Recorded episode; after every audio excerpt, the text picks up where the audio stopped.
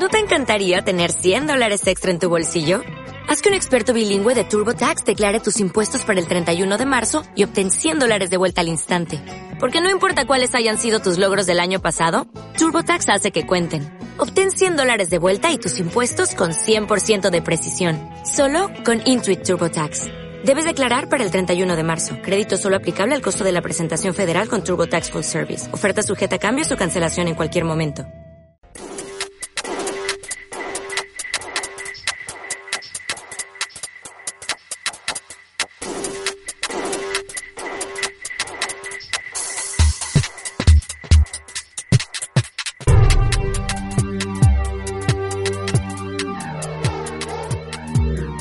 Noches, bienvenido a tu programa Las Runas, un espacio lleno de magia donde los mitos y leyendas de cada país cobran vida.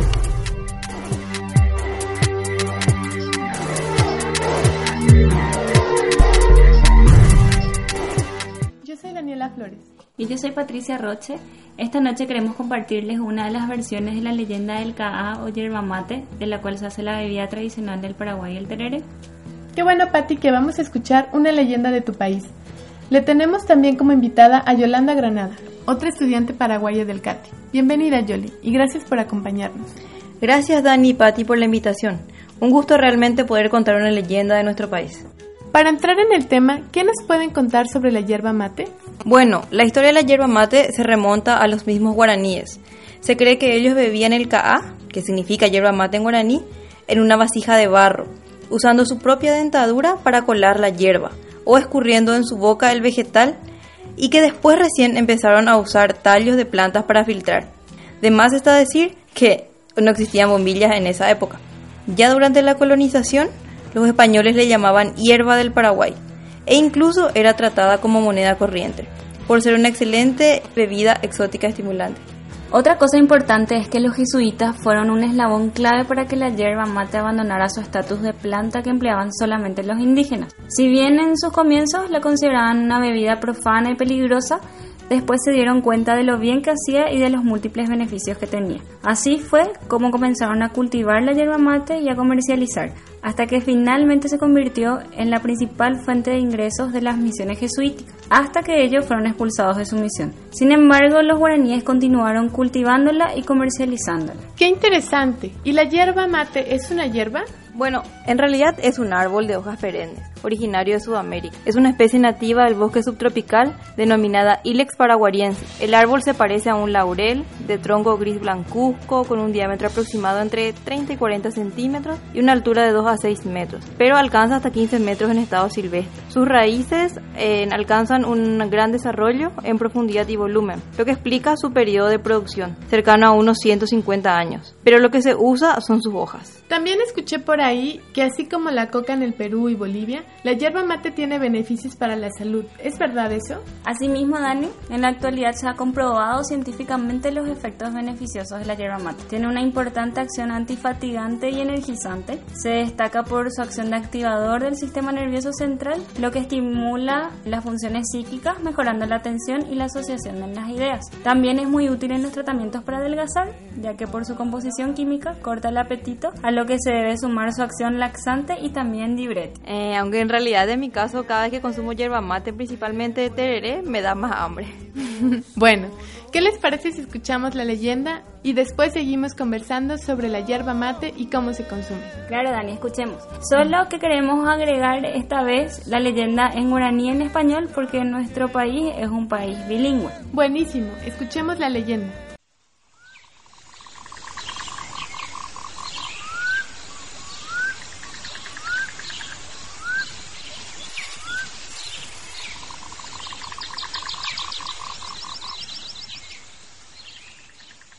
Peteĩ ára ndaje ñandejára ou tujamíramo oguatávo yvy ape ári ha ikane'õmarõ oheka peteĩ ogami opyty'u hag̃ua. Un día que Dios bajó a la tierra en forma de anciano para pasear, se cansó y buscó una casa para poder descansar.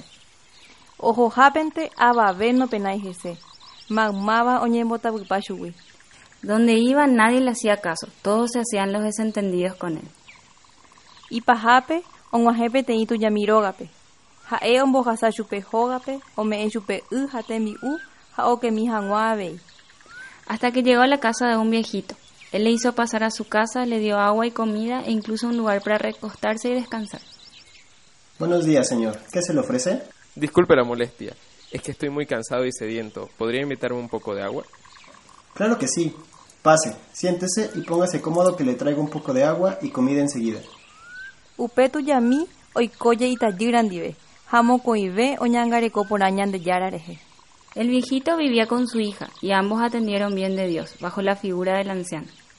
Ohecharamógui tujami ha itajýra marangatu Ñandejára oho yvágape ha oujey omoheñóje yvy'ári tujamiróga korapýpe peteĩ ka'avo pyahu. Al ver la bondad del viejito y su hija, Dios bajó de vuelta del cielo para colocar en el patio de la casa del viejito una planta nueva. Ellos fueron muy solidarios conmigo, cuando nadie más lo fue. A pesar de ser muy humildes, me dieron de comer y beber, y hasta me ofrecieron una cama para descansar. Les debo retribuir su gran gesto y solidario. Les regalaré una planta que les dará muchos beneficios, la hierba mate. Upéi og̃uahẽkuri tujami rendápe Ñandejára remimbou ha ombo'e tujami ha itajýrape mba'éichapa oiporuva'erã ka'avo pyahu ombohéra ka'a opytáva mokõivéva poguýpe. Después de eso, cuando Dios llegó junto al viejito y su hija, les explicó cómo se debía usar la planta, a la que se le llamó Ka'a o yerba mate, y quedó bajo el cuidado de los dos. Qué hermosa leyenda, chicas, y qué lindo suena el guaraní. Gracias Dani, la verdad que la yerba mate es algo muy tradicional en el Paraguay, sobre todo por el mate cocido y el tereré. ¿Pueden comentar a los radioescuchas qué son? Bueno, el cocido es como un té de la yerba mate. Se hace calentando la yerba en agua y luego se le agrega azúcar y leche si uno quiere. Además está la versión conocida como el cocido quemado, que se prepara de la misma forma pero calentando con carbón. Eh, luego el azúcar y la hierba, todo junto eso como cocinando y luego se le agrega el agua. Y el tereré es una bebida tradicional paraguaya, aunque también se toma en algunas partes de Brasil y Argentina, principalmente en las zonas fronterizas. Es básicamente una infusión fría de yerba mate. Generalmente se usa un termo o jarra donde se carga el agua bien fría con hielo. Y si se quiere, remedios yuyos, como nosotros le llamamos, o plantas medicinales. La yerba mate se carga en una especie de vaso llamado guampa y a este se le agrega una bombilla de metal, que es como una pajilla, la cual permite succionar la infusión de la hierba.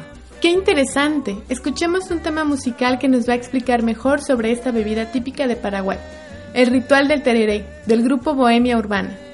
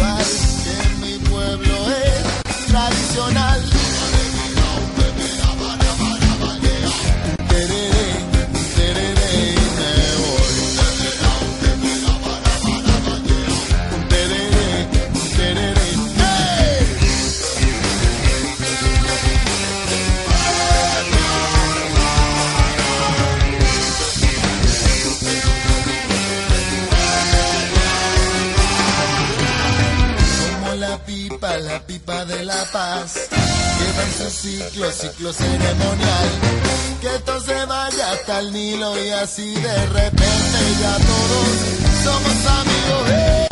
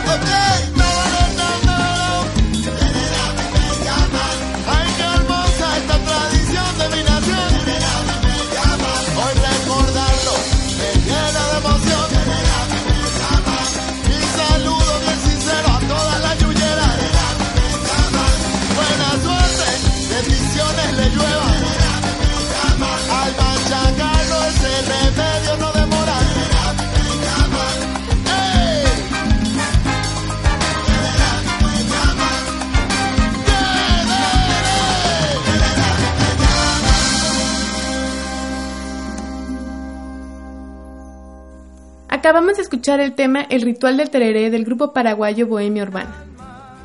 Justamente Dani, el tereré tiene su ritual en Paraguay. Se acostumbra a tomar en, forma de ronda y cada persona tiene su turno.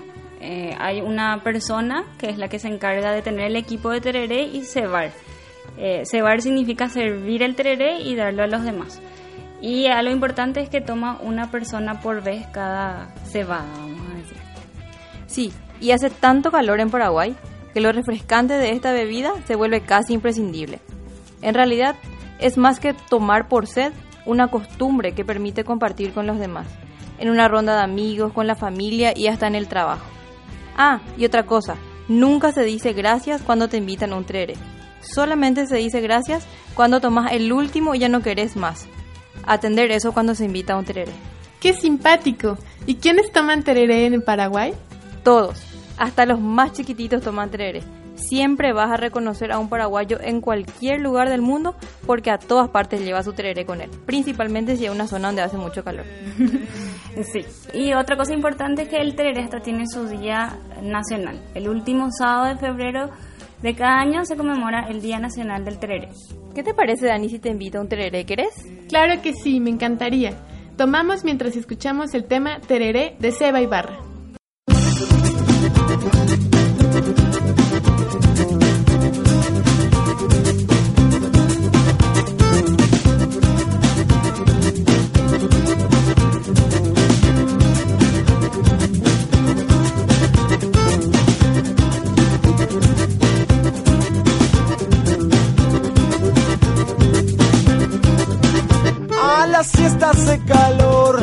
Siesta hace calor.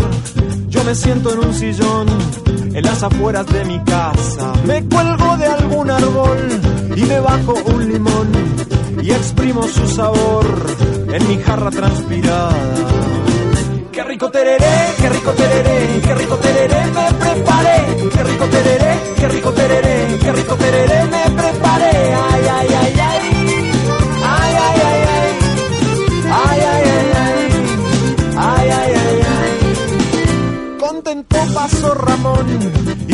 se instaló y se trajo un sillón, una prima y una hermana.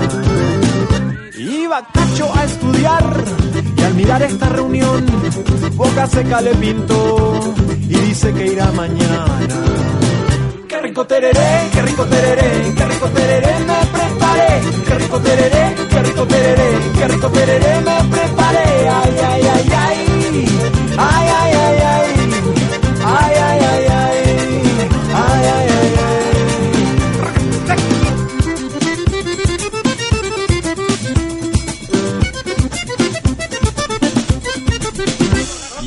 Tarde hace calor, a la tarde hace calor qué tranquilo es contemplar mi bombilla transpirada. El regador no pasó, el chofer se recolgó, está tomando su fernet y la tierra se levanta. Qué rico tereré, qué rico tereré, qué rico tereré me preparé. Qué rico tereré, qué rico tereré, qué rico tereré me preparé. Y qué rico tereré, rico que me preparé. Y a la noche hace calor, a la noche hace calor. Le seguimos la reunión con cerveza y empanadas.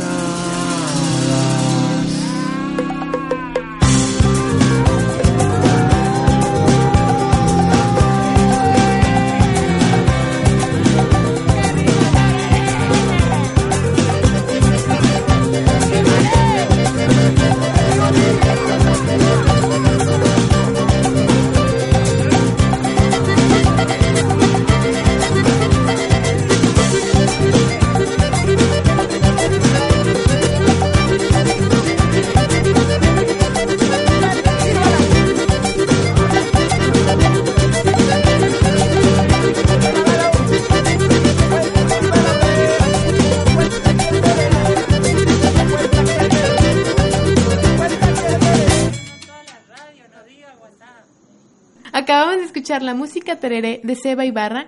Gracias chicas por compartir con nosotros la leyenda de la yerba mate y comentarnos sobre costumbres de su país.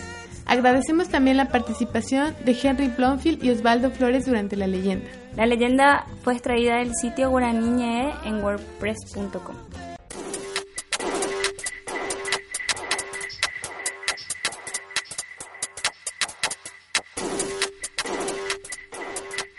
Gracias por escucharnos. Esperamos que hayas disfrutado la historia y que duermas bien. Si quieres conocer más del programa, visita la página radio.catie.ac.cr. No te pierdas la próxima edición de tu programa Las Runas.